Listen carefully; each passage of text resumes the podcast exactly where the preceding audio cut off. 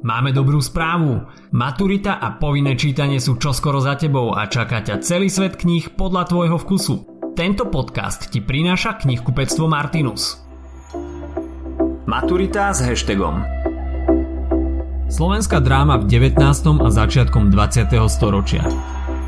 Je zaujímavé, že aj keď má divadelná tvorba na Slovensku pomerne dlhú tradíciu, o profesionálnom divadle hovoríme len približne 100 rokov – až v roku 1920 sa otvorilo Slovenské národné divadlo v Bratislave ako prvá profesionálna scéna.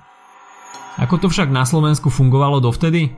Autori divadelné hry predsa písali, takže nejaká scéna pre nich existovať musela. Čo teda predchádzalo profesionálnemu divadlu? V stredoveku to boli igrici, potulní stredovekí hudobníci a speváci. Tí postupne vymizli a nasledovné storočia prebrala štafetu divadel církev, a to uvádzaním rôznych náboženských hier. Okrem toho sa divadlo hralo na školách a čím bližšie sme k 19. storočiu, tým výraznejšie je tiež rozkvet ochotníckého divadla. Prvý divadelný súbor na Slovensku vznikol v Liptovskom Mikuláši pod vedením Gašpara Fér Patakyho Belopotockého v roku 1830. A prvou hrou, ktorú uviedli, bolo Kocúrkovo Jána Chalúbku – a práve o Chalúbkovi, Kocúrkove i ďalších dôležitých hrách z 19. storočia si povieme dnes viac. Po Liptovskom Mikuláši vznikali súbory aj v iných mestách. Podporované to bolo aj štúrovskou generáciou, ktorá cítila potreby výchovu ľudí a uvádzaním hier v ich vlastnom jazyku. Práve Jan Chalúbka bol najčastejšie uvádzaným autorom slovenských hier. Chalúbka bol teda prvým úspešným slovenským dramatikom – Charakteristikou jeho tvorby bolo písanie veselohier, teda ľahkých a vtipných komédií, ktoré prinášali poučenie. Spomínané Kocúrkovo, respektíve plným názvom Kocúrkovo alebo Len aby sme v hambe nezostali, zobrazuje klasickú malomešťanskú spoločnosť typickú pre 19. storočie. Na to využíva typizovanie postav, čiže využívanie jednej typickej vlastnosti pre postavu. Tá je zvyčajne poriadne zveličená. V prípade Kocúrkova tu máme pána z chudobíc, ktorý je chudobný majetkom, ale i duchovne. Je to predstaviteľ feudalizmu a zeman, ktorého autor zosmiešňuje a poukazuje na jeho nepodstatnosť. Predstaviteľ malomešťanstva, majster Tesnošil, je v hre v podstate hodený do jedného vreca s pánom z chudobíc. No v Kocúrkove sa nájdú aj pozitívne postavy, hlavne predstaviteľ mladej inteligencie, učiteľ Sloboda.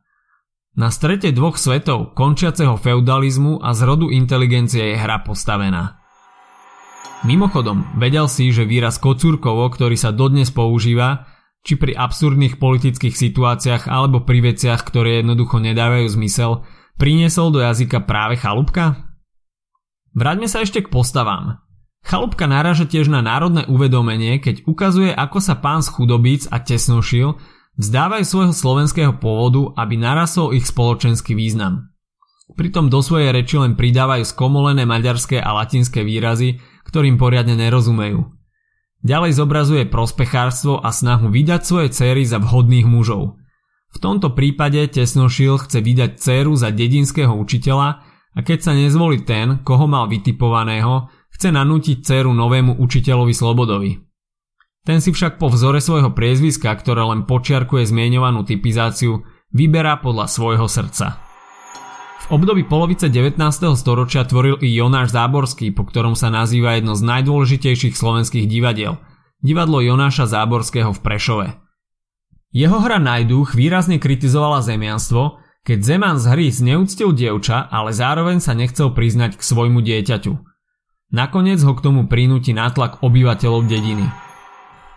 Záborského generačný súputník bol Jan Palárik – ten videl v divadelných hrách možnosť na výchovu obyvateľstva, rovnako ako Chalúbka, aj on písal väčšinou veselohry. Veselohrou je Inkognito z roku 1858. Ide o satirický obraz mešťanstva a dá sa tak povedať, že vlastne nadvezuje na Chalúbkovo Kocúrkovo. Palárik kritizuje falošné uhorské vlastenectvo, ľudskú hlúposť, pretvarku i sebectvo. Do slovenskej drámy priniesol nový prvok, ktorý bola zámena postav. Tu využil aj vo veselohre Drotár, kde kladie do protikladu mravnosť pánov a obyčajných ľudí.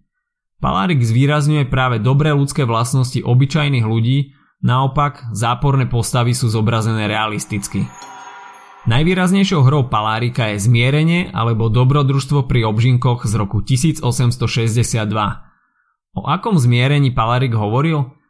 Predovšetkým o zmierení šlachty s obyčajnými ľuďmi a tiež o zmierení Maďarov so Slovákmi. Aj v zmierení využíva Palárik princíp zámeny postav a bytia inkognito. Postava tak vystupuje v podobe niekoho iného. To samozrejme prináša komické situácie – Ludovit Kostrovický sa má oženiť s grovkou Elisou Hrabovskou, no chce ju lepšie spoznať a vymení sa so svojím priateľom, inžinierom Rohonom. No grovka urobí to isté a vymení sa s priateľkou Milušou. Z tohoto vzťahu sú všetci nešťastní, keďže grovka si myslí, že bude len s obyčajným inžinierom a grov so služobnicou. Nakoniec sa však všetko vyjasní a veselohra končí happy endom. Toľko k 19. storočiu – Trojica Chalúbka, Záborský a Palárik tak boli najvýraznejšími tvorcami. Dám ti však otázku, aby si si všetko dobre zapamätal. O ktorých dielach som už dnes stihol niečo povedať? Skús si spomenúť a dám ti na to pár sekúnd. Takže začal som hrou Kocúrkovo od Jana Chalúbku. Od Jonáša Záborského som v krátkosti spomenul hru Najduch od Jana Palárika Inkognito, Drotár a Zmierenie alebo Dobrodružstvo pri obžinkoch. Presuňme sa však ešte k jednému menu a to do začiatku 20. storočia. Jozefa Gregora Tajovského, ktorý pôsobil v druhej vlne slovenského realizmu, teda tzv. kritického realizmu, som už spomínal v niektorých podcastoch. Čo sa týka Tajovského, z jeho dramatickej tvorby je známa komédia Ženský zákon. Tu napísal v pekne okrúhlom roku 1900. Tajovský v hre poukazuje na zlé vlastnosti slovenskej dediny, intrigy a alkoholizmus. Takisto ukazuje, ako na dedine často víťazia nad láskou majetkové záujmy. Napriek tomu sú vážne témy zobrazené s humorom, ide predsa o komédiu. Krátko z deja ženského zákona. Anička a Michal sú pár, no pred rodičmi to taja. Keď to oznámia, nikto z toho nie je nadšený, špeciálne Marína, Aničkina matka a vdova. Vzniká konflikt medzi rodičmi o tom, kde pôjdu mladí bývať. Kým Michal odchádza na vojnu, v dedine sa rozduchávajú intrigy. Susedka Maríny si vymýšľa príbehy o tom, ako má Anička viac nápadníkov, čomu Michal po návrate uverí a začne svoju nastávajúcu nenávidieť. Nakoniec sa ako v správnej komédii všetko vyjasní a končí dobre. Napriek humoru však ženský zákon ukazuje na vážne veci, ktoré som spomínal pred pár sekundami. Ďalšou výraznou hrou Tajovského sú statky z metky, ktoré rovnako ako pri ženskom zákone ukazujú, že základ šťastia nie je v majetku, ale v láske. Manželia Palčíkovci sú bezdetní a tak navrhnú rodičom Ďura, aby ho oženili so Zuzkou. Potom môžu ísť k ním bývať a po ich smrti majetok zdedia. To, čo sa na začiatku zdá byť šlachetným gestom, je len vypočítavosťou, keďže manželia chcú mať lacnú pracovnú silu. Ďuro však vždy rád behal za dievčatami a po pol roku manželstva so Zuzkou, ktorá bola tichá a utiahnutá, začal si s Betou, ktorá už kedysi bola jeho frajerkou. Keď to jeho manželka zistí, tehotná odchádza a vráti sa k rodičom. Ďuro sa tak oženil druhý raz, tentokrát s Betou, ktorá prichádza do domu Palčíkovcov s vidinou bohatstva. Palčík im však odmietol odkázať majetok, lebo nebol spokojný s ich prácou. Beta tak Ďura opustila a Palčík ho vyhodil z domu.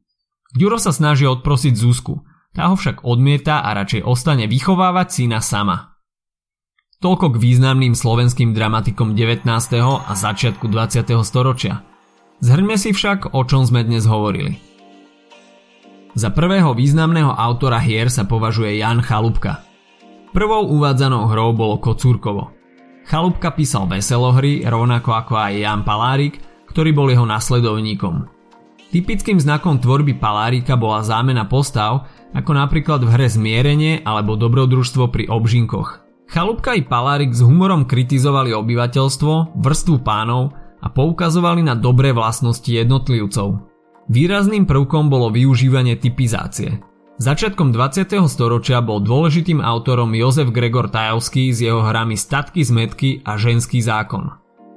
Tajovsky poukazoval predovšetkým na negatívne vlastnosti dedinského obyvateľstva. Alkoholizmus, intrigy, špekulovanie so sobášmi a majetkom.